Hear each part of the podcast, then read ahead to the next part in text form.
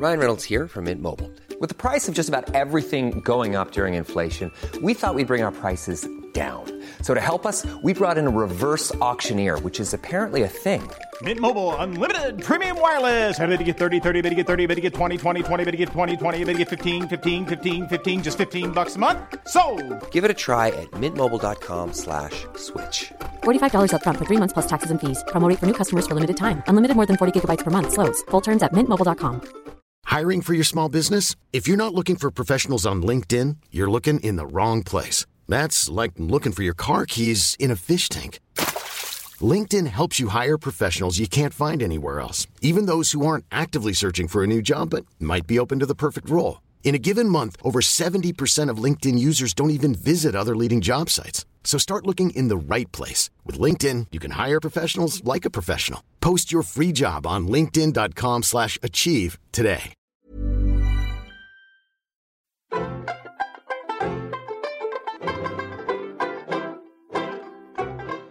Hello, and welcome to Seriously, the New Statesman podcast that takes pop culture seriously. I'm Caroline Crampton. And I'm Anna Leszkiewicz. This week, it's a Seriously Jane Austen special, all about Emma and the different ways it's been adapted over the years. We'll be talking about the Gwyneth Paltrow movie, the TV adaptation starring Kate Beckinsale and Romola Garai, and of course, Clueless, with our guests Emma Whipday and Alice Vincent.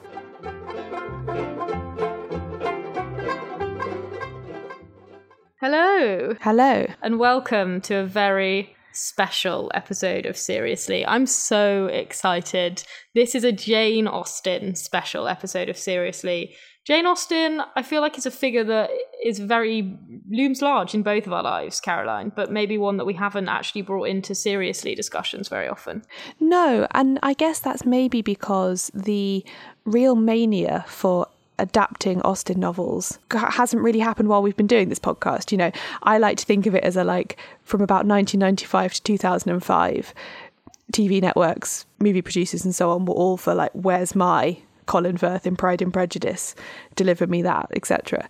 So yeah, there is a great big canon of Austen adaptations that you can access, but not that many contemporary ones coming out. That is so true, and I, I have to say, like the Austen mania that that peaked really in 1995 is one of my favorite topics. I wrote uh, in the New Statesman about this a couple of years ago, and yeah, 1995 was when we had Ang Lee's Sense Sensibility, and we had a cinematic release for 95 Persuasion. We had Clueless in 1995, which, as we'll talk about more later, is an Emma adaptation. We had BBC's Pride and Prejudice.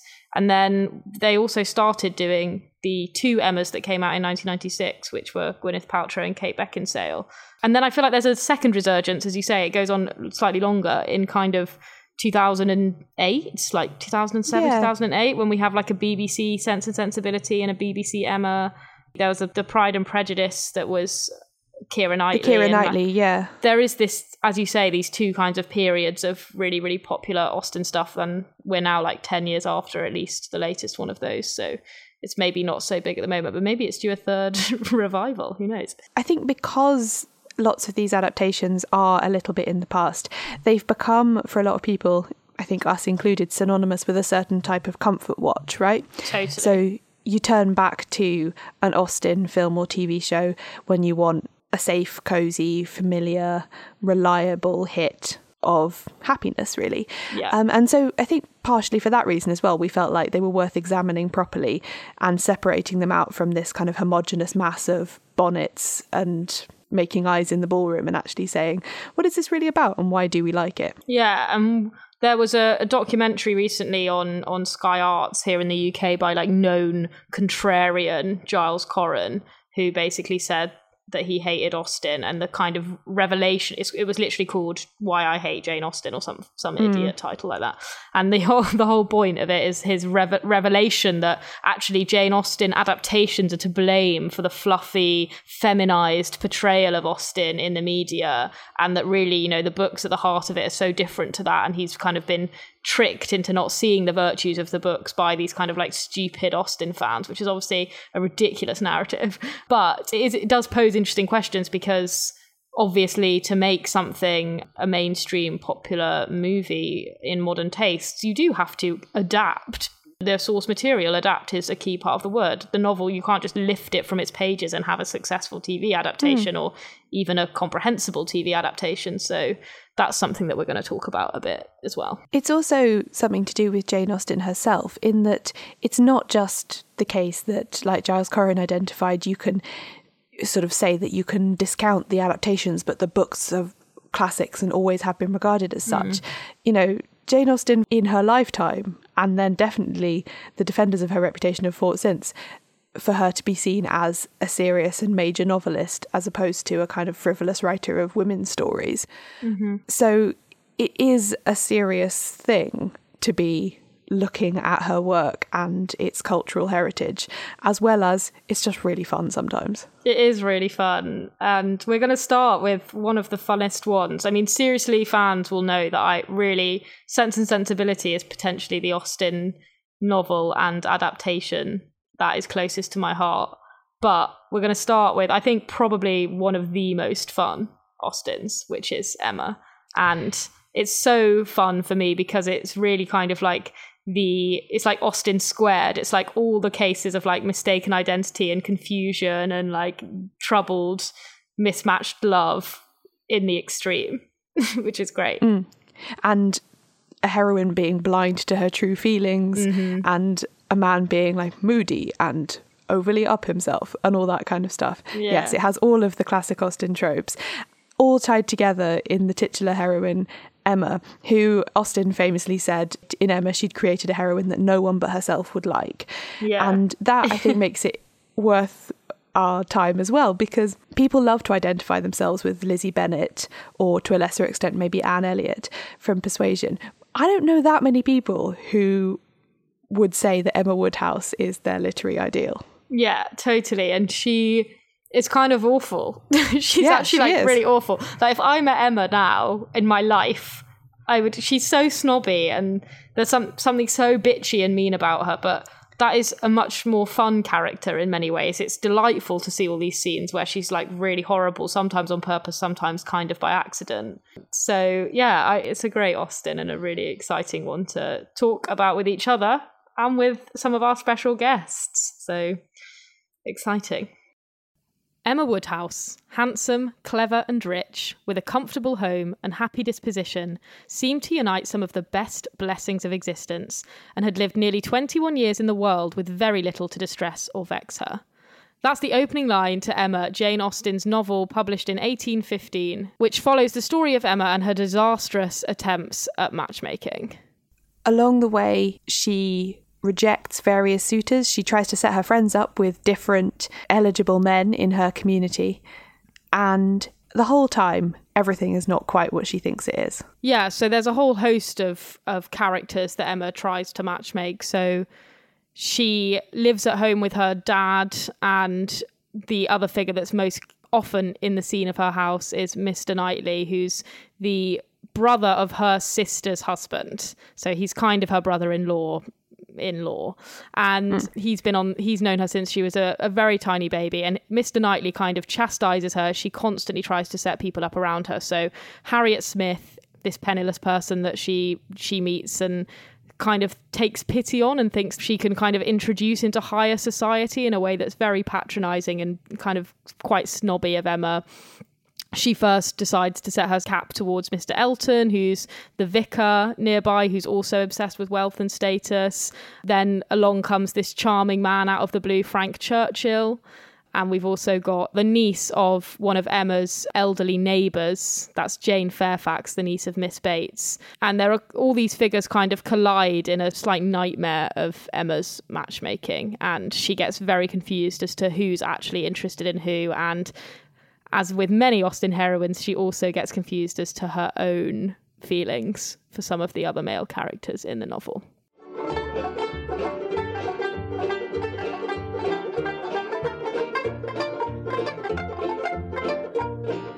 We're going to start by talking about faithful adaptations of Jane Austen's Emma. And to do so, we're joined by my friend Emma, also Hello. known as Dr. Emma Whipday, eminent Shakespearean academic and author of a play called Emma. That's right. So We should call this bit Emma on Emma. Emma and Emma. Oh, yeah. please. I was actually named for Emma as well. Oh, So it's kind really? of Emma squared on Emma. Oh, that's so cool. Fascinating. So tell us a little bit about the process of adapting the novel into a play when you want to keep it as close as possible. Well, I knew the novel quite well and had read it lots of times, but I'd also seen the adaptations quite a few times, particularly the Gwyneth Paltrow, Jeremy Northam one. So for me, the first thing was not watching that for ages and then going back and checking afterwards that I wasn't stealing anything directly from it.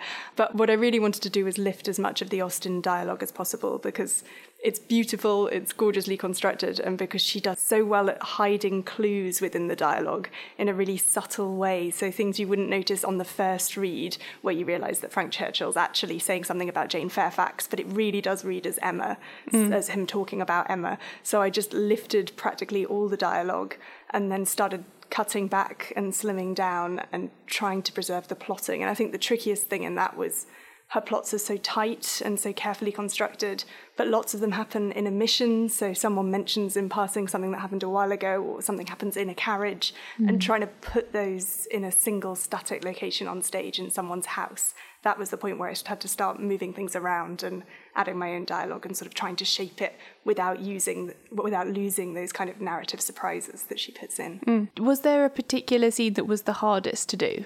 I think the picnic scene where I Mr. thought you were gonna say this. Yes, so so iconic, done. isn't it? Yeah. And I think badly done. That's the line that they go for in the Gwyneth Paltrow one, right? And that's the one that is so iconic in so many people's minds. And I mean, I kept it because I feel like it's such a horrible line if you're empathizing with Emma at that moment, and you should feel told off and belittled and small. But it also says a lot about that slightly uncomfortable thing in their relationship where he's so much older and he was like a brother or like a father figure almost. And so you need that slight kind of uncomfortable frisson if maybe you've been picking up on the sexual tension between them and then he tells her off like that.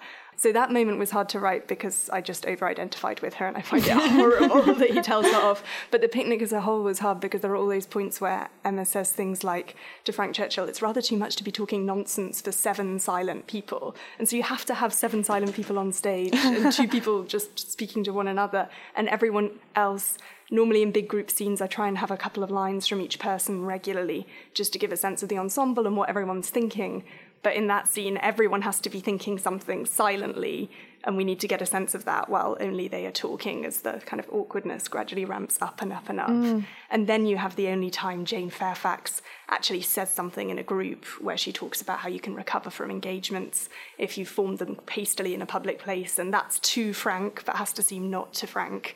So I feel mm. like that's something where she captures all the cross currents really beautifully in the book because we're swooping in and out of people's heads and faces, and then mainly staying with Emma, but trying to do that as an ensemble scene was yeah very tricky. That's amazing. I've never had to think about that scene in that way before. Hmm. And it, re- I think, I guess some of the stuff that Austen is so good at is those kinds of like gestures towards what people are internally thinking that comes Yes. very much not in dialogue sometimes. That must be really, really hard to try and get that across when people aren't speaking. Definitely. And I think normally I wouldn't attempt it. I would just write something for someone to say. So that hmm. was the only time I felt like Austen had what she did there had to be respected. There had to be that silent awkwardness. But the kind of comparable thing she does that's tricky is when she's writing proposals, she tends to not give any dialogue but imply the dialogue. So she'll say, you know, how passionately Mr. Elton's proposing and how awkward Emma is, or she'll say that Mr. Martin and Harriet have, you know, spoken again, and you get nothing. And of course, they have to happen on stage. So I found myself sort of trying to read sort of conduct manuals on how someone would have proposed, thinking Mr. Elton would definitely have consulted one of those and then mm. steal his voice. And then I had to kind of take and run with a mention where Harriet's talking about how Mr. Martin has this little, very pretty little Welsh cow. And I was like, well, they need something to say to each other, so let's make it a flirtation around this cow and how much she loves the cow and it's her cow. And then when she's disappointed at him, she says, oh, I daren't call it my cow anymore. And then when he proposes, he says, the cow is yours and I am yours and everything is yours. And it was just trying to find something from Austen I could steal and sort of flesh out so that the dialogue that she implies could be there. And how does it feel to try and write like Jane Austen? um, terrifying if I think about it as trying to write like Austen. I think I try and, because I've always got some dialogue from her that belongs to a, particular character, I'm just trying to write like that character. And she's already given me their rhythms of speech or their tics. Like Mr. Elton's really easy because she has him saying exactly so all the time. Mm-hmm. and also her sentence structures are so elaborate, they're quite easy to sort of riff on. But yeah, I wouldn't be confident enough to write a whole scene in the style of Austen. I feel like I can just, yeah, mirror little bits in the architecture of bigger scenes, I think. So this might be a question more of like context and the specific situation you were in at the time, but why Emma of of Jane Austen's novels? Well, it's sort of a, a mixed answer because I, I had adapted Emma once before, a really short version for the Edinburgh Fringe. So it, it is a novel I feel very close to because mm. I knew that, you know, my mum wanted me to grow up handsome, clever, and rich, and reaching the age of 21 with very little to distress or vex me. So I was like, okay, have to live up to Emma. Um, so that was something that attracted me to it. But in this case, it was because the American Shakespeare Centre commissioned it because I'd done Sense and Sensibility for their tour mm-hmm. and they mm-hmm. wanted something for their Blackfriars Playhouse. So they do a lot of Shakespeare, obviously, and it's a theatre where there's shared lighting so the actors and audience can see each other, so it works really well for soliloquies. I think something like Emma, where it's so much in the focus on one person and one person's mind, works really nicely because then she can have those asides to the audience and sort of mm-hmm. tell the audience what's in her head, what she's thinking. So that was why I was commissioned to do it. But I feel like, yeah, Emma's also close to my heart because it's it's about a really fallible heroine. I mean, she's horrible. A lot of the time I had to cut down the horribleness of her dialogue when mm. she's being bitchy about Robert Martin to Harriet. But she's so human and so flawed and she learns so much and I find that yeah, a lot more attractive than some of the more like Lizzie in Pride and Prejudice. I know she gets things wrong, but she's so funny and so perfect, and everyone loves her. And I feel like with Emma, she gets you, you feel with how much she gets wrong and how much she has to learn. Mm. Yeah, I agree. Lizzie's very much a character who makes doing everything wrong look perfect. Right, exactly. Yeah. you know, she can like have the perfect mud up her skirt or whatever, yeah. even then. But yeah, Emma's a really interesting character to be named after, I think. It's quite yes. unusual. It's not like being named like hope or patience or charity or something, is it? Yeah. I think mum was thinking she'd rather I got things wrong and was living a really nice life and, that, and then could learn from it. Um, and I think Emma does have, she has a really good heart, I feel. And I, I really wanted to capture that because she you know she cares about her father so much she does really feel it when she hurts people thoughtlessly mm. so i feel like she sometimes gets underestimated because she hides it so well but i think she does have that yeah, that real warmth and energy and caring about people beneath her kind of self conceit and mm, totally. Pride. Totally. And I, I know that we're kind of fast getting off the topic of adapting, but I really identify with Emma as well because there's that feeling of when people do good things, why do they do good things? And mostly it's because they want to look good and mm-hmm. people want to yes. feel like good people and they want to feel like they're like helping people and that's kind of self-absorbed and like that's sort of what Emma's like all the time. Like, yeah, she wants everyone to think that she's like kind and a perfect matchmaker or whatever it is. And she's doing it to look good, but so does everyone. Everyone does good stuff to just to look good, totally. or bad stuff they think is good to look good. Yeah, and she's got nowhere to put her creative energy. I feel mm. that's really important. Like, what is she going to do other than matchmake if she's interested in people and she has such a limited role? And yeah, and that was one thing I liked about the Romola Garai adaptation, where they had just this real sense that Emma's never left Highbury, she's never seen the mm. sea. Like her sphere is so limited, partly because of, you know, staying with her father who worries so much for her, and that's true for loads of the characters with an older relationship relation to look after mm. and those kind of ties of home. And I thought it yeah, the novel really stages really shows that. Mm. Mm. You mentioned having to cut some of her dialogue. Yes obviously, if you start from the point of view of lifting the dialogue from the book, you have way too much. Right, exactly. How do you decide what you keep and what you don't? I mean, I feel it's partly a rhythm thing of having a sense of how long a scene should last and often in Emma, there are a lot. People take a lot of stages. I think that's true in a lot of Austen's dialogue. They're kind of tiny steps with each line of dialogue. So there's the bit where Mr. Knightley is worried that Frank has really hurt Emma, and wants to comfort her, but also is really jealous of Frank. And he comes in saying, sort of, oh, Frank, he's an abominable scoundrel. And by the end, he's like, I wish Frank Churchill very well. You know, I, hope, I hope things go well for him with Jane. But there are so many tiny bits where he's like, oh, he's, he's such a child of fortune, he's so lucky. And it kind of step by step by step gradually gets to that point. And I just have to squish it so that mm-hmm. it's sort of scoundrel to, well, I suppose he's not as bad as I thought, to I wish him well in the three steps. Um, yeah, so I, I feel like that's the only way I can sort of bring myself to cut it. There's also there are a lot of jokes, um, and some of them work really well on the page, and some of them don't translate as well to the stage if they're kind of little passing references to something that was referred to three pages back. So I find it's really tempting to keep all of those Mm. in, but that's also quite a helpful thing to all a joke about someone's inner nature. Like Mm. there are lots of jokes about Mr. Weston and the fact that he's so sociable, he has no discernment and is always treating 50 people as his particular friend. And there are only so many references that are funny to that on the stage that then they kind of Mm. have to come out. I remember when we did it at the Edinburgh Fringe. Yes. That quite we were really surprised in the first couple of performances that quite a lot of the laughs came in places that we didn't think there would be laughs. Yeah, I was just going to ask that Yeah. because when I think sometimes when you handle something written or uh, in isolation in rehearsals and stuff for a long time, you lose the sense of what it actually feels like to have an audience. And I wonder, yeah, exactly what were the big laughs and were were you surprised?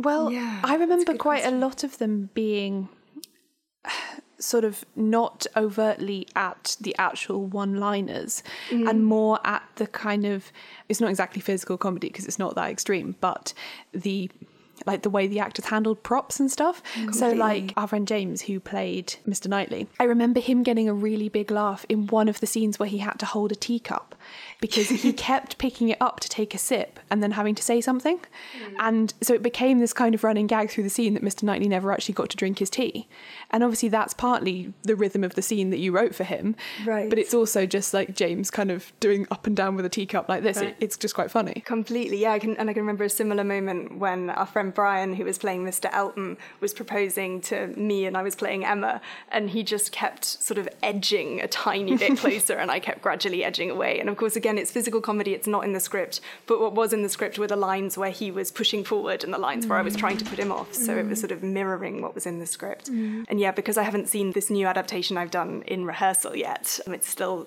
being edited, I don't know what's going to get the laughs, but I'm wondering if it's going to be similar to, to that because in a so the Sense and Sensibility I recently did at the American Shakespeare Centre, there was a scene of extreme awkwardness where so much comedy ended up resting around the fact that someone kept moving someone's chair and it was who they got to sit near. And again, it's about the character mm-hmm. dynamics underneath the scene. But yeah, I think those sadly the witticisms don't always register straight away. Yeah. But the yeah the physical comedy that comes out of character relationships tends to be the funniest. Totally, and it's all about how, yeah, exactly how these people interact with each other and the building impressions you get of like who gets to talk and who doesn't, and mm. all of those things are kind of interrelated in that. Mm-hmm, definitely. And one thing I hope will be funny is we're using the architecture of the theatre as well. So the, the Blackfriars has a sort of balcony upper stage, and I'm mainly only putting Miss Bates there when she's out, leaning out of her window. Mm. And so I'm hoping there'll just be a certain amount of comedy of things going on downstairs, Miss Bates coming on, kind of going cooey and sort of interrupting and disrupting. And that's a kind of visual representation of what she does anyway. So I'm hoping that will get a laugh, but we'll find out. And what is your favourite? You mentioned the Gwyneth Paltrow Emma. Which is your favourite adaptation of, oh. of Emma, other than, of course, your own play?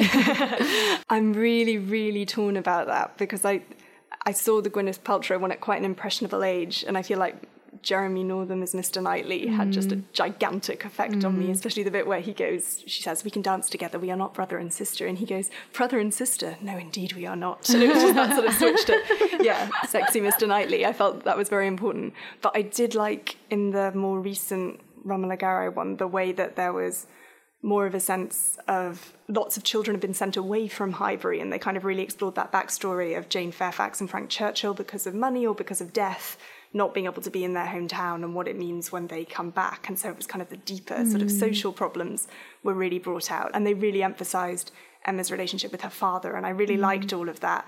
But I felt like they did a lot of slouching, and I felt like the language was quite slouchy as well. Were- it, it didn't have the same sort of correctness of mm. Austen, and I feel like I really like the way rituals of bowing and curtsying and uprightness and over the top politeness. I feel like in Austen, if you have all of that there, that's what makes it sort of interesting, and that's what makes the sexual tension happen because it's all the mm. buttoned upness mm. and then what's going on underneath. And I felt like they were so relaxed. I was like, oh yeah, they can just say they love each other, and so I liked what they were doing with intimacy, but.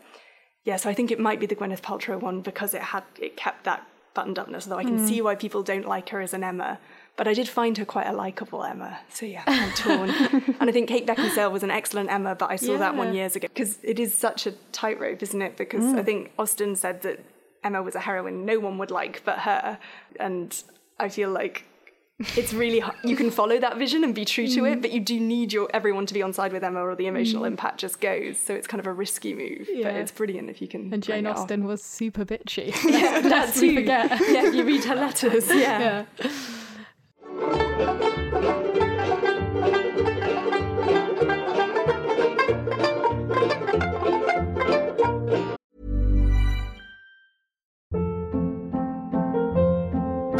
Hold up. What was that? Boring. No flavor. That was as bad as those leftovers you ate all week. Keke Palmer here, and it's time to say hello to something fresh and guilt-free. Hello Fresh. Jazz up dinner with pecan-crusted chicken or garlic butter shrimp scampi. Now that's music to my mouth. Hello Fresh. Let's get this dinner party started. Discover all the delicious possibilities at hellofresh.com. I'm Sandra, and I'm just the professional your small business was looking for. But you didn't hire me because you didn't use LinkedIn jobs. LinkedIn has professionals you can't find anywhere else, including those who aren't actively looking for a new job but might be open to the perfect role, like me. In a given month, over 70% of LinkedIn users don't visit other leading job sites. So if you're not looking on LinkedIn, you'll miss out on great candidates like Sandra. Start hiring professionals like a professional. Post your free job on linkedin.com/achieve slash achieve today. Millions of people have lost weight with personalized plans from Noom, like Evan, who can't stand salads and still lost 50 pounds. Salads, generally, for most people, are the easy button, right? For me, that wasn't an option. I never really was a salad guy. That's just not who I am. But Noom worked for me. Get your personalized plan today at Noom.com. Real Noom user compensated to provide their story. In four weeks, the typical Noom user can expect to lose one to two pounds per week. Individual results may vary. So the first and arguably the most famous adaptation that me and Caroline are going to talk about together is the 1996 Emma starring Gwyneth Paltrow. I feel like this, although it's by no means the first mainstream adaptation of Emma, this is the first one that I can remember entering my cultural consciousness. And I think it's probably the most famous one still if you said, Oh, you know, I'm gonna watch Emma tonight. This is this is what people would think of, right? Yeah, definitely. And I think that has a lot to do with the star power of the people who were cast in it, and as well as just the fact that it was a really successful movie. You know, at the time, a lot of people saw it, and then I remember it being on TV quite regularly actually when I was a teenager. I think maybe the BBC even had the sort of film distribution rights to it and used to show it like three or four times a mm. year. I might be imagining that, but it was definitely regularly. But yeah, the fact that Gwyneth Paltrow, an American, how dare they, mm-hmm. was cast in the lead, but she's a fairly major celebrity. And then also you've got some you know some great British actors in there as well, like Jeremy Northam as Mr. Knightley. And my personal faves, actually, of any people in these roles are Phyllida Law and Sophie Thompson as Mrs. Bates and Miss Bates Yes. Really, really fun. sister and mother of Austen aficionado Emma Thompson, we should not forget. But yeah, I think they really steal the show in this adaptation. So it's a it's a really interesting cast. I feel like one thing we maybe should mention, which is kind of depressing, and um, we will get on to like the content of this adaptation quickly, but this has recently taken on a new kind of cultural significance in that it's a Miramax film, which is Weinstein's mm, production yeah. company, and Gwyneth Paltrow in the big New York Times piece about Harvey Weinstein mentions Emma because Weinstein hired her for the lead in this Emma, and that was the role that really catapulted her to fame. And it was before shooting began that he kind of called her to his suite at the Beverly Hills hotel and they had this meeting that she's talked about lots in the New York Times and in other places. So it's it's now kind of part of the history that is really kind of coming to light now about Weinstein and how he how he treated you know beautiful young actresses mm. at that time which is really sad. But I feel like it would be weird to talk about this film without mentioning that kind of at, at this point in time No, definitely. It's for sure now part of a strand of films that will always have to be seen in that light. Mm.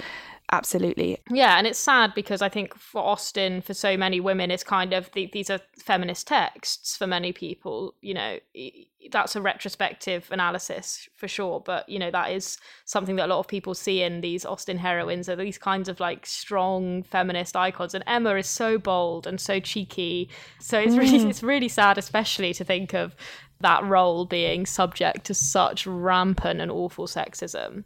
But moving on to the content of the film. So I feel like movies are always at a disadvantage when it comes to adapting Austen Yeah. purely because Austen novels do take o- long periods of time. They're set over long periods of time. There's lots of character development involved. There's lots of, I don't know, like extended scenes of waiting often. And I just think often they seem to suit a serial format better.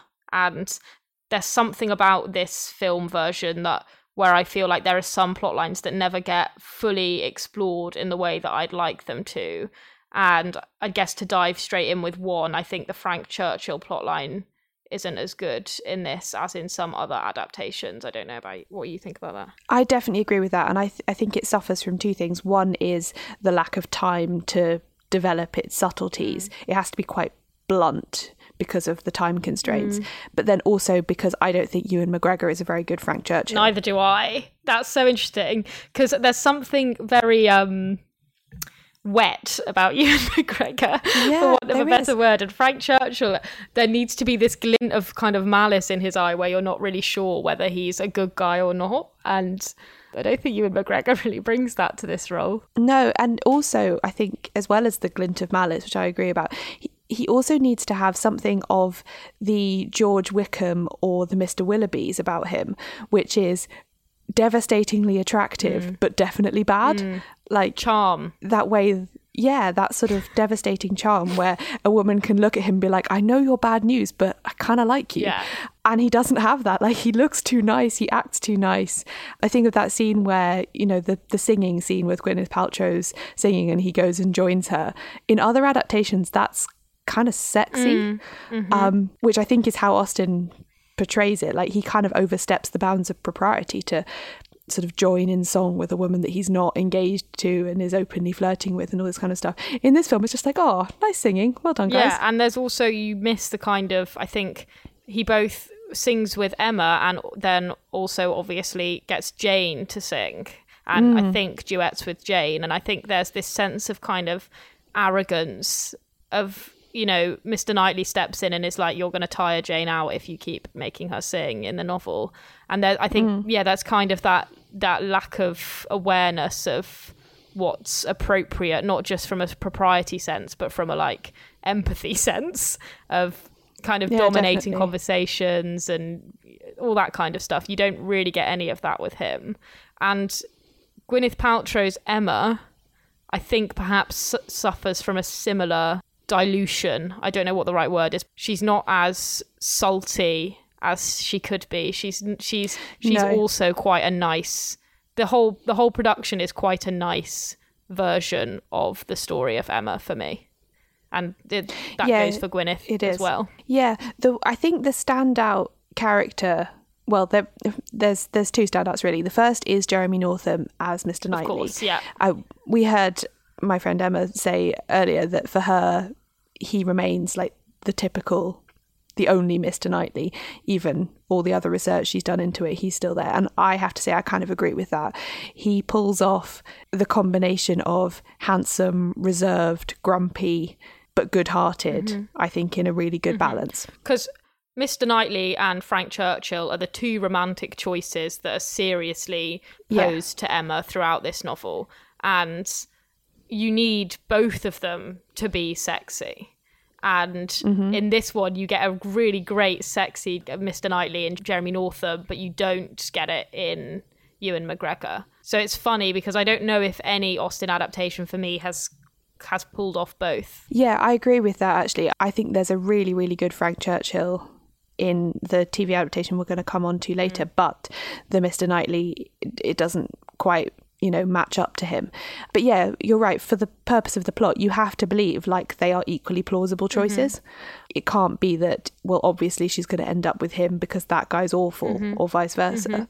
And then the other character that I do think is really good in this is Alan Cumming as Mr. Elton. Yeah, we really trashed Alan Cumming in a recent episode of the podcast. Yeah, we He did. is very funny in this, and it's a comedy role. Like Mr. Elton Mhm. is, you know, he's a figure that appears in several Austen. He is ridiculous, and he's meant to be ridiculous. Yeah, and he's what's the what's the equivalent in Pride and Prejudice? The Mr. Collins. Yeah, exactly. There's an equivalent character in Pride and Prejudice in Mr. Collins. There's always this kind of choice where, when they declare their interest in the heroine, you as a reader recoil. You know that she's going to Mhm. recoil. There has to be that choice that who's kind of like the pragmatic, practical choice. You know, he's a vicar, he's got good standing, but he's absolutely not the one for her. And that's done very well in this story. But I think the key element of Emma, so as all listeners will know because you're an Emma fan. Why else would you be listening? The key storyline is that Emma is matchmaking.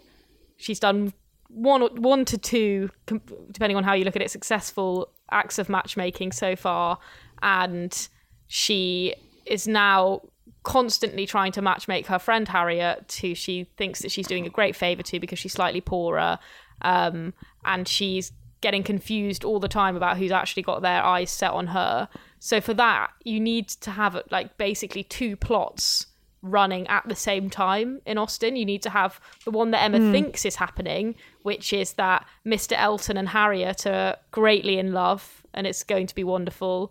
And Frank Churchill is very interested first in her and then maybe in Harriet. And Harriet's interested in Frank Churchill.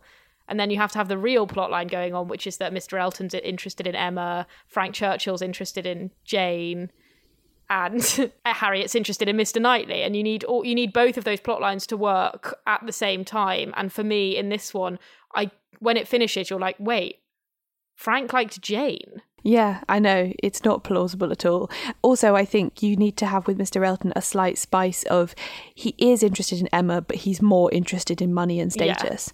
So he latches on to Emma initially because she's wealthy and an heiress and, you know, has great standing in Highbury. And then when she turns him down, he just goes off and like finds a rich mm-hmm. woman. And uh, there's a really, I think it's in the novel, there's a really good bit after he comes back with the awful Mrs. Mhm. Elton, where Emma says to Knightley, you know, there's a smallness about him that you Yeah, saw that I did not. That's a lovely line, and that's also very that's kind of key to Emma's character development as well because she is a she is a Mr. Elton esque figure. She's very interested Mm. in wealth and status, and she's interested in securing it for her poor, penniless, you know, miserable little friend Yeah. who she's actually she's so patronizing about, even in the guise of kind of niceness. And yeah, I don't know how much Gwyneth Paltrow's Emma gets that element across. So I don't know, you end up kind of I think without that level of character development it kind of loses some of its its kick. Yeah, I think that's true. I also think that for all that I like Jeremy Northam as a Mr. Knightley, I don't think he's quite critical enough of Emma. Mm. Because I think part of what's really good about the novel is that Jane Austen really tackles head on the fact that at the beginning they have a very brother sister relationship where he's constantly finding fault with her and constantly ticking her off and constantly like implying that she's idle and not intellectual and all this kind of stuff and then they kind of morph into more a relationship a romantic relationship of equals but in order for the payoff to happen you need at the beginning for him to be quite harsh on Mm. her and particularly the pivotal box hill scene you need it to be really really unpleasant when he like dresses her down like she's a child Mm. I think and i don't i find uh, like you were saying i think the whole thing is too nice Mm. I would say I think of all the adaptations though, Jeremy Northam is the best chastising patriarchal Yeah. figure. And I think because perhaps we're slightly uncomfortable with that element of their relationship, even though I think for many readers it's what's sexy about it. None of them, re- none of them really seem to push them that hard. I can't remember from the Kate Beckinsale one whether they push it in that. well actually they do a bit more i think because mark strong who plays mr knightley is just a bit more naturally like gruff Mm. it kind of comes off also a very key point in the kate beckinsale one that i had forgotten until i rewatched it is that in the proposal like bit where they find at the end where they finally agree Mm. that they love each other he says you know i held you in my arms when i was three weeks old when I held you in my arms when you were three weeks old. And she says, almost as a joke, Well, I hope you like me as much now as you did then. It's gross. Which is is accurate to what happens in the novel. Do they? I don't think they say that in the proposal scene in the novel, though. No. So that's ramping it well, no. up. That's ramping it up. It is true that he's like 16 years older Mm. than her and has known her since she was a baby, but it's because their families are very close. But yeah, that, as far as I'm aware, is the only adaptation to like ex- insert that into the most romantic moment of the plot and kind of really they they're basically like spelling out in big letters that like we have gone from a familial relationship to a romantic one look at us Yeah. so yeah that's I kind of dig that, though. is weird I kind of that. dig it, but yeah, I think there's um yeah, I I basically agree that there isn't there isn't loads of that in this, but I think it is one of the ones that that does the sternness of Mr. Knightley slightly Mm. better than other ones. Um, but like it's an it's a nice film. I think it it just loses some of what is so clever about the original novel because it doesn't really have the time and the space to to do it properly, and you can't really blame them on that. But there's like six subplots in Emma, so it's really hard to, and they all take place over. It's what like from February to uh, when Frank Frank Churchill arrives in February, and then it's getting towards winter by the end of the novel. I think so. It's like well then there's but there's also a christmas element as there's well a Christmas element, and Box Hill is definitely Yeah. in the middle of summer, so it's like a full year. It Yeah. must be. Um, Yeah. but it's just I don't know. It's it's a difficult task. But we will go on to discuss what you can do when you have a bit more time later when we talk about the Romola Garai version of Emma.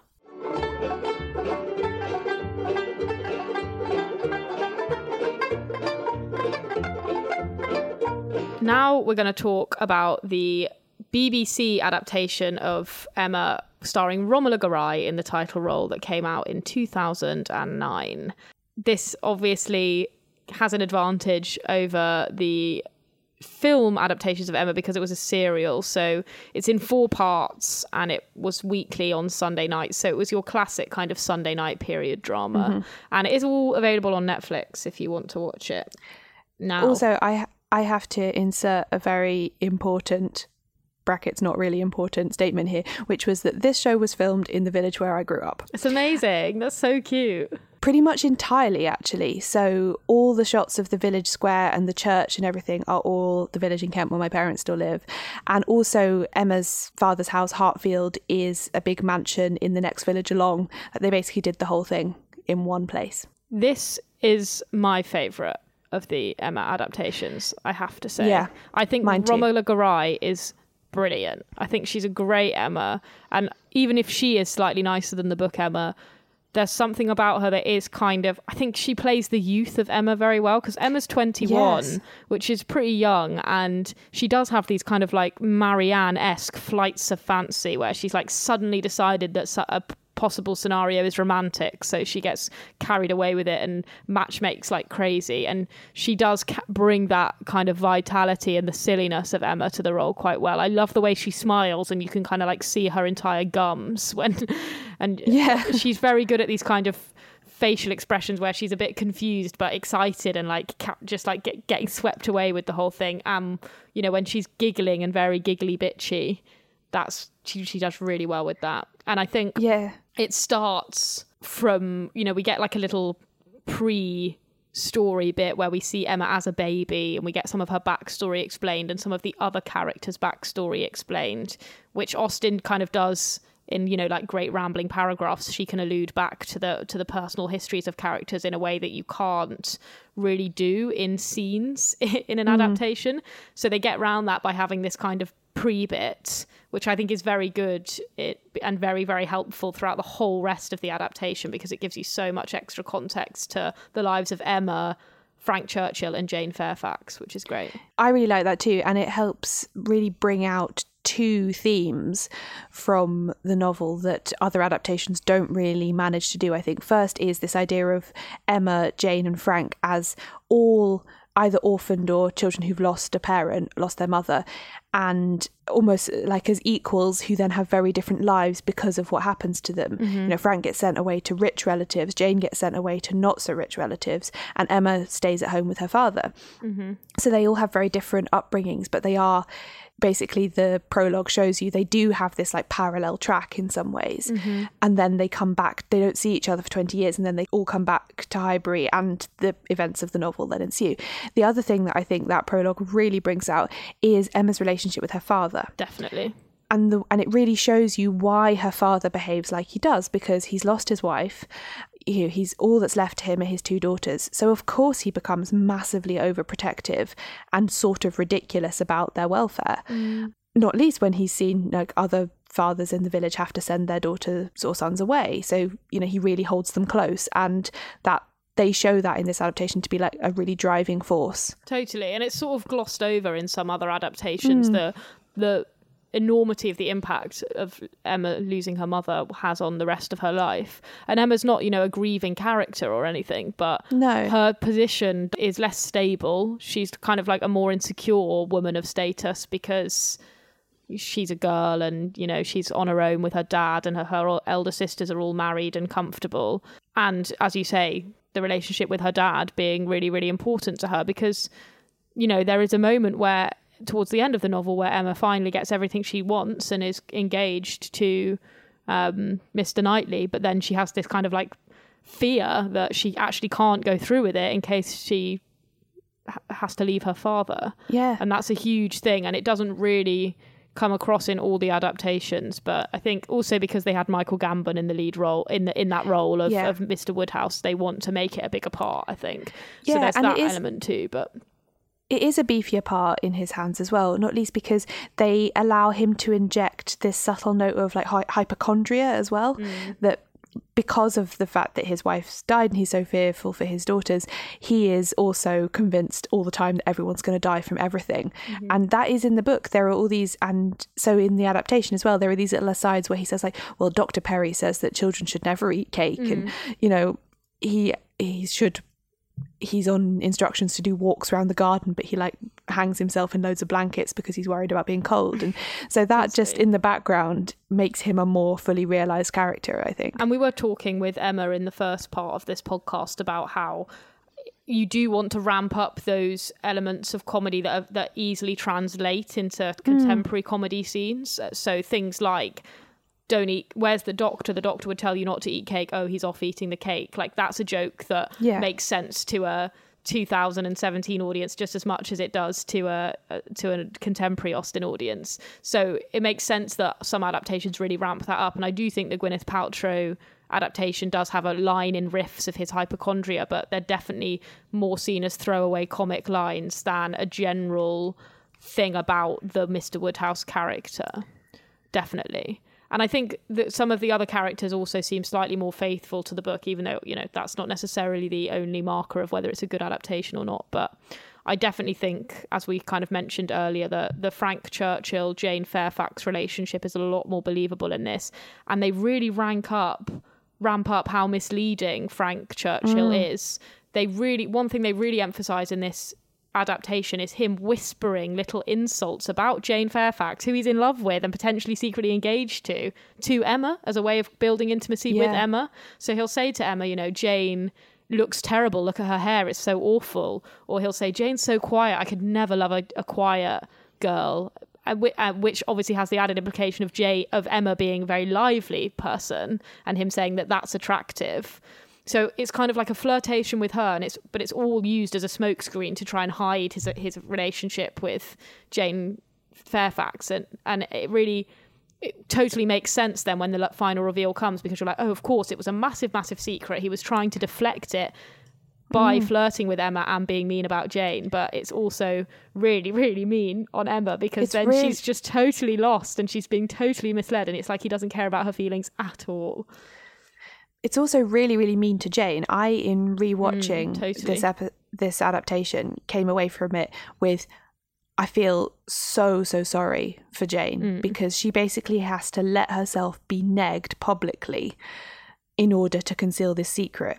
And also, the motive for concealing the secret is that if Frank lets his rich aunt find out that he's got engaged to someone as lowly as Jane Fairfax, you know, he he'll be cut off without a penny. So mm. basically, there's some questionable motives there because he's sort of saying like I do love you but I love my position and status more and I mm. would like to preserve that. Totally. And, Um, and there's a whole period, isn't there, where it seems like the marriage is not going to go ahead, although mm. we're unaware of it, in, it during the course of the events. And so then his negging becomes barbed in a whole nother way where it's like the resentment that they're not going to go through with their mar- with their engagement. And it's really like a kind of horrible grumpy ex basically. Yeah, So it's really horrible. And actually, the bit where at the end, after um, in this adaptation, you see the marriage of Harriet Smith and Robert Martin, and afterwards outside, Frank Churchill kind of sidles over to Emma and says, "Well, you know, I guess it's all turned out for the best." Like he's a bit shamefaced, but also a bit brazen. Mm. And Emma kind of looks at him and she says, "Like treat her well." yeah And I genuinely felt in this adaptation on this rewatch, like that's as much of a plea as it is a joke yeah because exactly. Emma's saying like you treated me badly, but I'm okay because I'm getting married to Mr. Knightley. She has to be married to you now. Yeah, exactly. And there's, I think, the the 1996 Gwyneth Paltrow Emma treats Harriet as the tragic character. Yeah. Which is, I mean, they're both they're equally sympathetic and equally kind of mistreated characters. Um, and I think Toni Collette is great in the 1996 Yeah. Emma as Harriet, and you do really feel for her, and and it's so horrible to see her go through not one, not two, but three kind of mangled attempts um, to find love, and I I think there's something really moving about choosing Jane as the as the more tragic figure on the periphery of Emma's life. And they both have, you know, an equally good claim to it, and whichever one you choose is interesting. But I do think it was a bold choice from the 2009 serial, especially because sometimes it's easy when something's been adapted a lot to just kind of stick with the prevailing version of the story. But yeah, the Jane character I think is a lot more is a lot more interesting, and it means that the um, what are they called? The Miss Bates. Bates. Yeah, sorry, uh, and it means that the Bates char- the Bates characters become more well-rounded as well. And Tamsin Greig is amazing as Miss She's so good. She really She's so gets good. the dialogue the way that in in the novel it's written with all these sort of Emily Dickinson style da- long dashes where she's Mm. like I hope I I could maybe I can see why you wouldn't and it's like all these false starts and and she's so good at doing that that nervous speech pattern um yeah it's it's just really there's some there's an extra level of sadness i think to this adaptation Very much so, yeah. that brings and that even out. in in the design, like the thing, you know, where Jane gets this massive piano, Mm. which everyone's like, "Oh, Jane, you're so lucky," and then you see this shot of the piano in Miss Bates's living room, And it's it takes up like fully half the room, and she can't even play it because it's pushed up against the wall. Yeah. Um, and only Mr. Knightley is the one to point that out that actually this is not a considerate gift at all. Totally. We should talk about um, Jonny Lee Miller Mm. as Mr. Knightley, who for me is actually very good at the um, kind of the kind fatherly vibes. He's very Yeah. good at being just out of the just out of shot, clearly thinking about all the characters in a very sympathetic, empathetic way. Like with the piano scene where he's like, "This is a really, really terrible gift. They didn't think at all about how much," and he he plays that very well. But sadly, he's not sexy enough. He's not sexy enough at all. Also, it is a sad this is fact. this is just my personal problem with it as well that about 18 months ago I got completely hooked on the American Sherlock Holmes adaptation Elementary in which Jonny Lee Miller plays a version of Sherlock Holmes that I find really fun. And he is now permanently associated with that role in my mind. So when watching this I was like why is modern day Sherlock Holmes like wearing a weird waistcoat? Um so yeah that slightly conflicted with it for me. But yeah he's not sexy enough. He's also not really mean enough in places i yeah, think. exactly. um and I think he's he's he's a he- bit too patient and understanding It does bring out the brother sister element of their relationship quite well. Yeah. But I think in the original Austen novel, it's not really a brother sister relationship. It is like a father daughter relationship, even though hmm, he's yeah. he's a he's a relation that technically fits more of a brother role. And this, they kind of ramp up the like, oh, like arg- jovial arguing as siblings would do, that kind of side of it, but not so much the like chastising, not so much the like, I'll take care of you, Emma, not not, not mm. so much the hashtag daddy element of the relationship, Yes. which is, you know, and again, a valid interpretation, and you can choose whichever you like. But for me, I think the the the the kind of more stern, fatherly, paternalistic, slightly aggressive Mr. Knightley role is just more sexy and fun. I think so, and I think definitely truer to Austen's vision of it mm. because one one of the things that contemporary readers sometimes have problems with with Austen is that she reflected her contemporary ideas about marriage and you know age gaps between partners mm. and all this kind of mm. stuff. So I think sometimes people try and smooth out the fact that Mr. Knightley is 16 years older than Emma, Yeah. has occupied this paternal role throughout her life, and by now modern day standards it would be Yeah. very problematic and Yes. but that's kind of part you know the, these novels are often so much about fantasy Yeah, you know the totally. fantasy of having of marrying for love and also getting all the stability you could possibly need and you know they're Yeah. they're kind of ridiculous sometimes in their happy endings but that's I don't know. I like that fantasy, and the and the And- Mr. Knightley fantasy is a, is a fun one. And Emma has it even more ridiculously than Pride and Prejudice. You know, in Pride and Prejudice, two sisters marry two wealthy best friends. Mm. In Emma, two wealthy brothers marry two sisters. Yeah, yeah. You know, it's like a it's like twins marrying twins or something. So there's something Yeah. very uh, unlikely about it. But yeah, but it is it's a great adaptation and it's just kind of like it's quite nuanced, isn't it? And quite and it teases out some of the really fun stuff about the novel, which is maybe missing from from the Gwyneth Paltrow one for me. yeah, definitely. It's also really beautiful. I would say that because of where it's set, but I think objectively it's really beautiful. Mm. It is, and definitely. I also think I know Emma said earlier that she finds it a little bit slouchy that the yeah.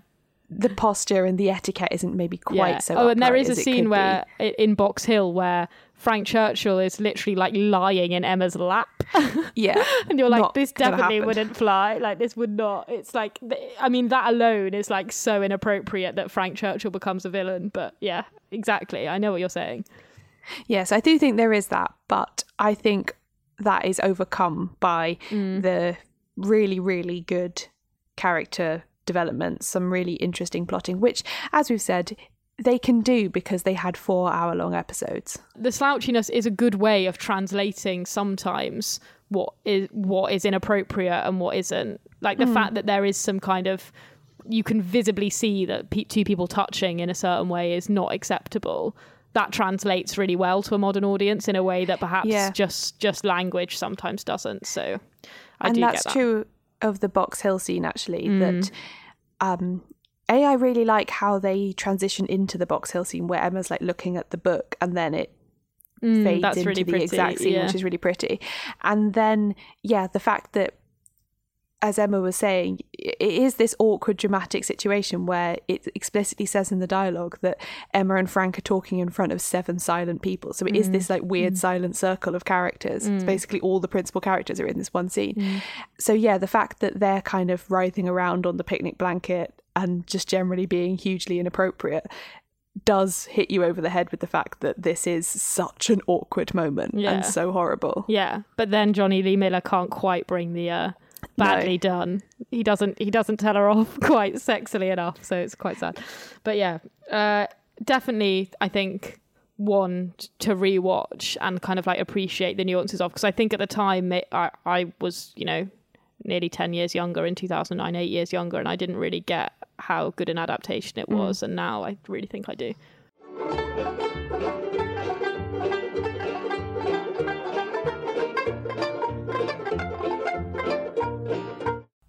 And now I'm joined by Alice Vincent, who's an arts and entertainment writer at The Telegraph and basically clueless scholar, foremost clueless expert. Alice wrote a long read a couple of years ago that was essentially an oral history of Clueless, where you spoke to loads of people involved in the movie Right. and talked about it kind of from start to finish. Mm-hmm. So obviously you can't talk about Emma adaptations without talking about Clueless, because I think for a lot of people, Clueless is just one of the most iconic Austen adaptations, even if you don't immediately think of it as one. And you know a little bit about the motivation behind making Emma and making Right. that adaptation. Yeah, so Clueless was written and directed by a woman called Amy Heckerling. A lot of people are like, oh, well, you know, she was reading Emma and she got struck by inspiration. It didn't quite happen like that. She was pitching to a TV company who asked her to make a series, and they wanted a series based in high school about the cool kids. And Heckerling said that she always wanted to make this kind of very perky, very optimistic character, which she admitted was weird because she's quite sarcastic and dry and cynical.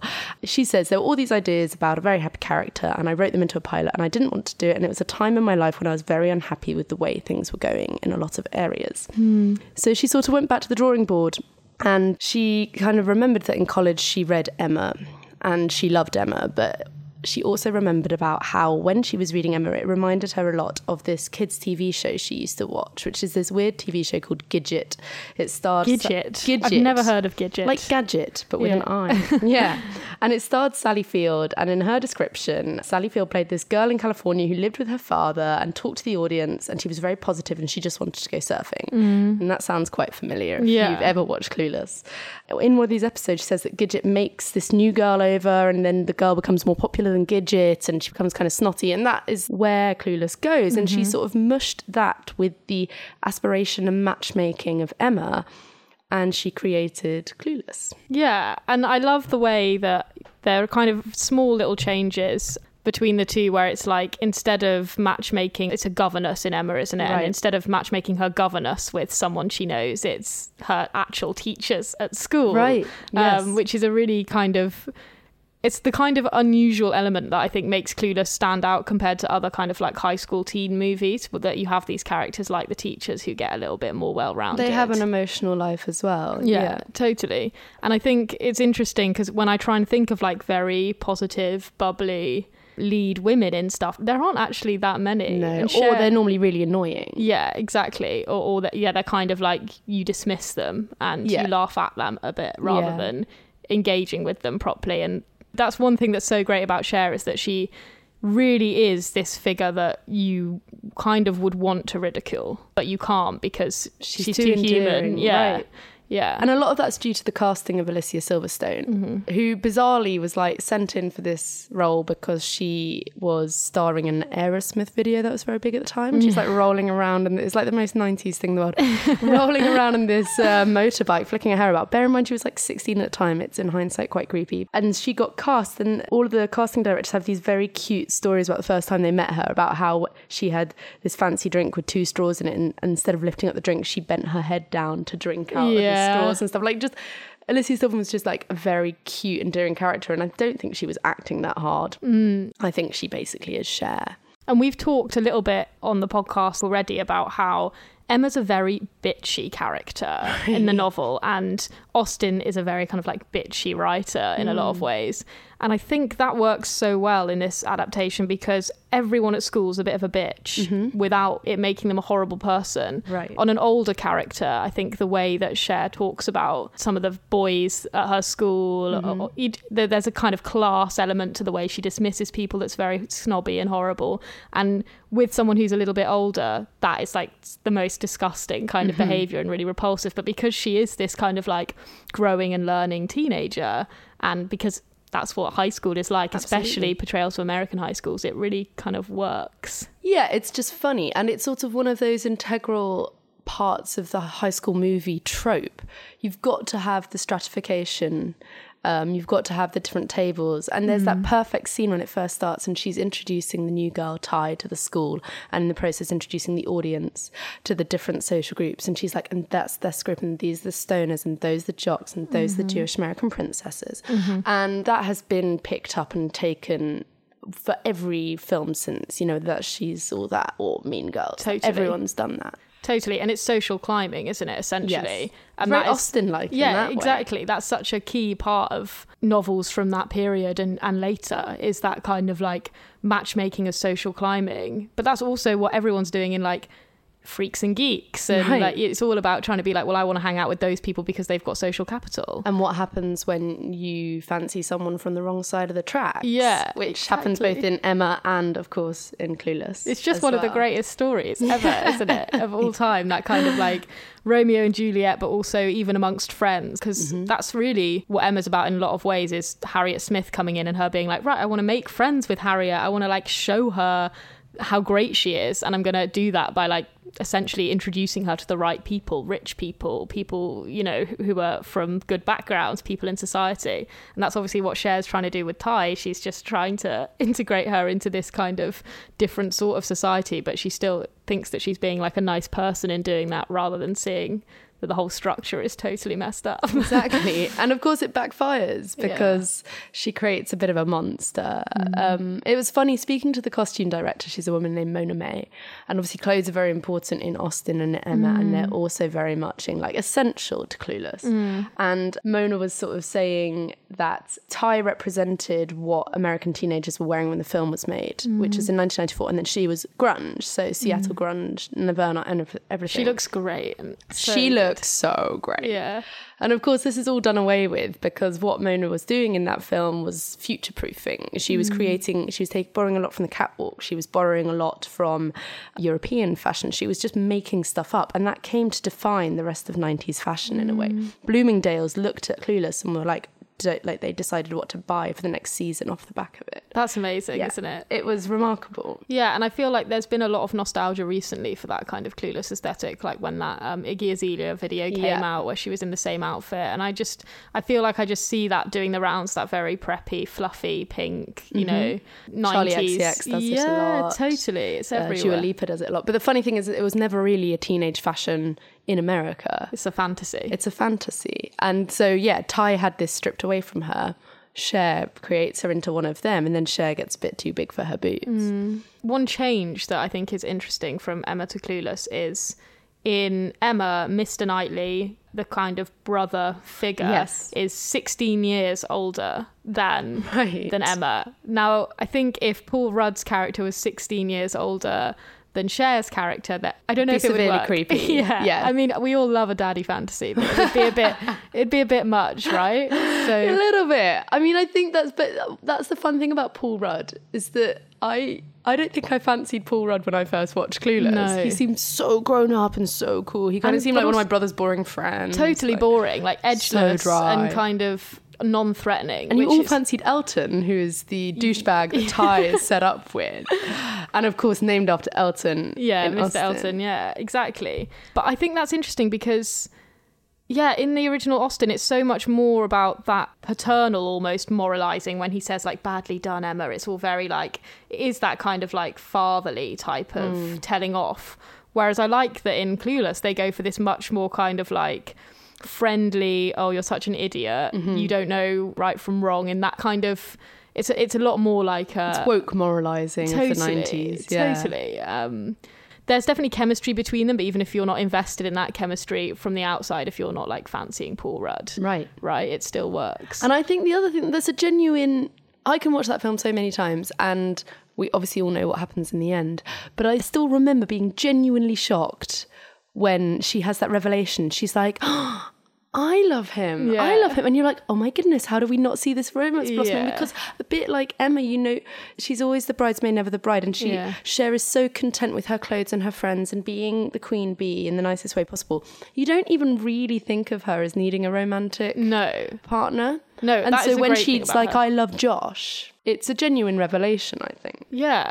And there's a sense, I think, with Emma and with Cher that they'd be fine on their own. Yes. Like you don't you don't think, oh well, you know, they need a partner. And in the original novel, there's all these figures like Frank Churchill, like Jane Fairfax, who are orphans and or for some reason don't have access to money, and marriage becomes so important for mm, survival mm, for mm. those characters.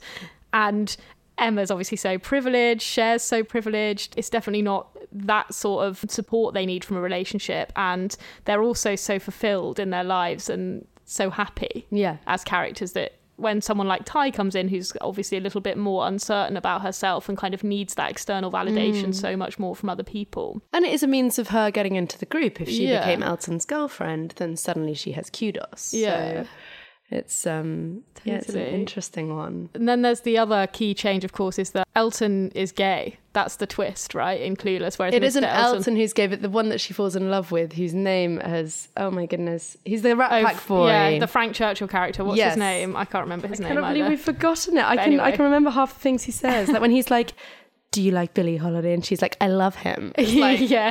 perfect. um, that's going to irritate me. But yes, he turns out to be gay. And Yeah. again, that is something that I think really appeals to the more innocent viewer, much Mm. like the Josh revelation, Mm-hmm. because it's not really played, he's just seen as a sophisticate. Mm. And her infatuation for him is such that you're kind of swept along in it. Mm. And then, you know, he's revealed to be gay. And and I think that's actually it's another example of Amy Heck- Heckerling being a you know ahead of her time because his homosexuality isn't really mocked or parodied. It's not a punchline. It's not a punchline. It's treated quite uh, sensitively. And similarly, he is portrayed as this wonderful individual who has an incredibly sophisticate sense of art and Mm. appreciation of aesthetics in um, quite a grown up way. They said that casting him was a nightmare as well. Really?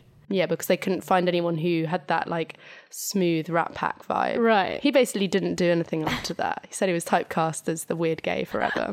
It's so funny because it also really ties into what this character or characters what they what they value. Cher and Emma are so swept up in this idea of like having a perfect life with perfect couples around them and everyone's in And the almost right sexless as yeah, well. exactly. And it's you know there's a whole the whole portrait painting thing in Emma, right? There's all this stuff going on that's about art and about taste and about dress and stuff. And it's then suddenly out of nowhere they're like oh wait there's something that i value way more than these things but i just wasn't even aware of it Yeah. which is really interesting. And I do think the ways that, although Amy Heckerling kind of ripped up Emma, she was the details that she picked were Mm. really like winks almost. So the fact that Tai keeps like a sweaty towel of Elton's. which is very similar to the bandage in the original Exactly. novel yeah. And the mixtape of Rolling with My Homies Yeah. instead of, I think, is it like plaster and a pencil or yeah something? Yeah, it's literally like a little bit of bandage and a, a pencil Right, yeah. in her box of treasures And you know, then they have that wonderful kind of that symbolic thing that everyone's done at some point where they like burn it all and they Yeah. like say a spell to get over their yeah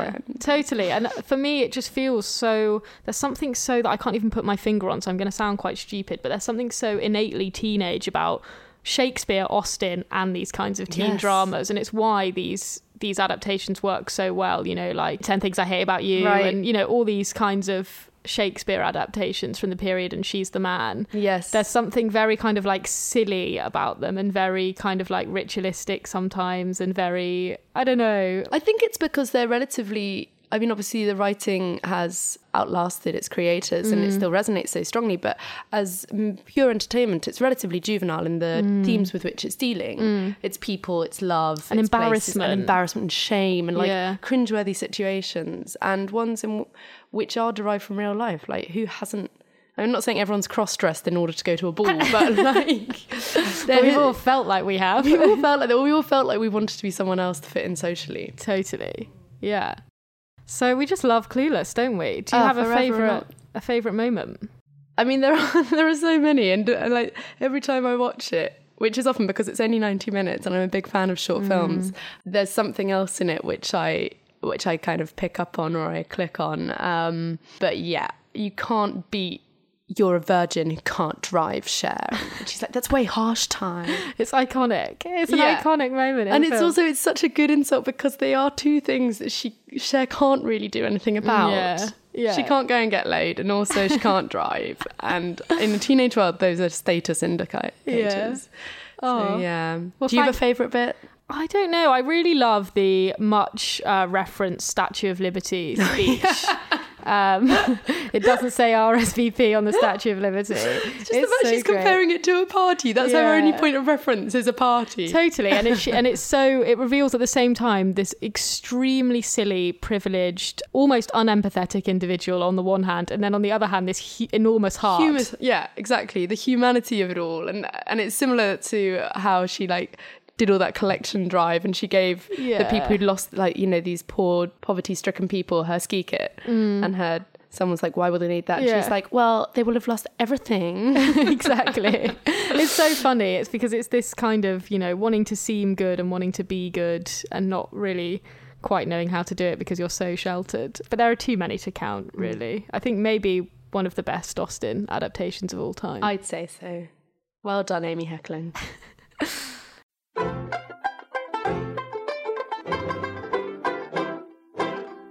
Thanks for listening to this episode of Seriously, the pop culture podcast from the New Statesman. If you enjoyed the show, why not subscribe to make sure you never miss another episode?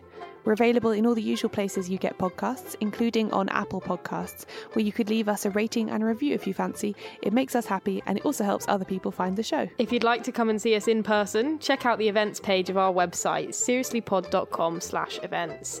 Details of our next pop culture quiz and anything else we're doing will appear there. We're available many other places on the internet, including on Twitter, Facebook, and Tumblr. We're Seriously Pod on all of them.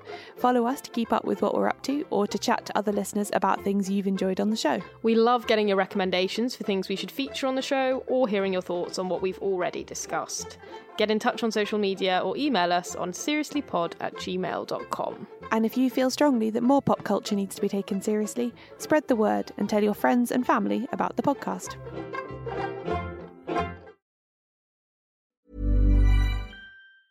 Ever catch yourself eating the same flavorless dinner three days in a row? Dreaming of something better? Well, HelloFresh is your guilt free dream come true, baby. It's me, Keke Palmer. Let's wake up those taste buds with hot, juicy pecan crusted chicken or garlic butter shrimp scampi. Mm. Hello Fresh. Stop dreaming of all the delicious possibilities and dig in at HelloFresh.com. Let's get this dinner party started. When you make decisions for your company, you look for the no brainers. If you have a lot of mailing to do, stamps.com is the ultimate no brainer. Use the stamps.com mobile app to mail everything you need to keep your business running with up to 89% off USPS and UPS. Make the same no brainer decision as over 1 million other businesses with stamps.com. Use code PROGRAM for a special offer. That's stamps.com code PROGRAM.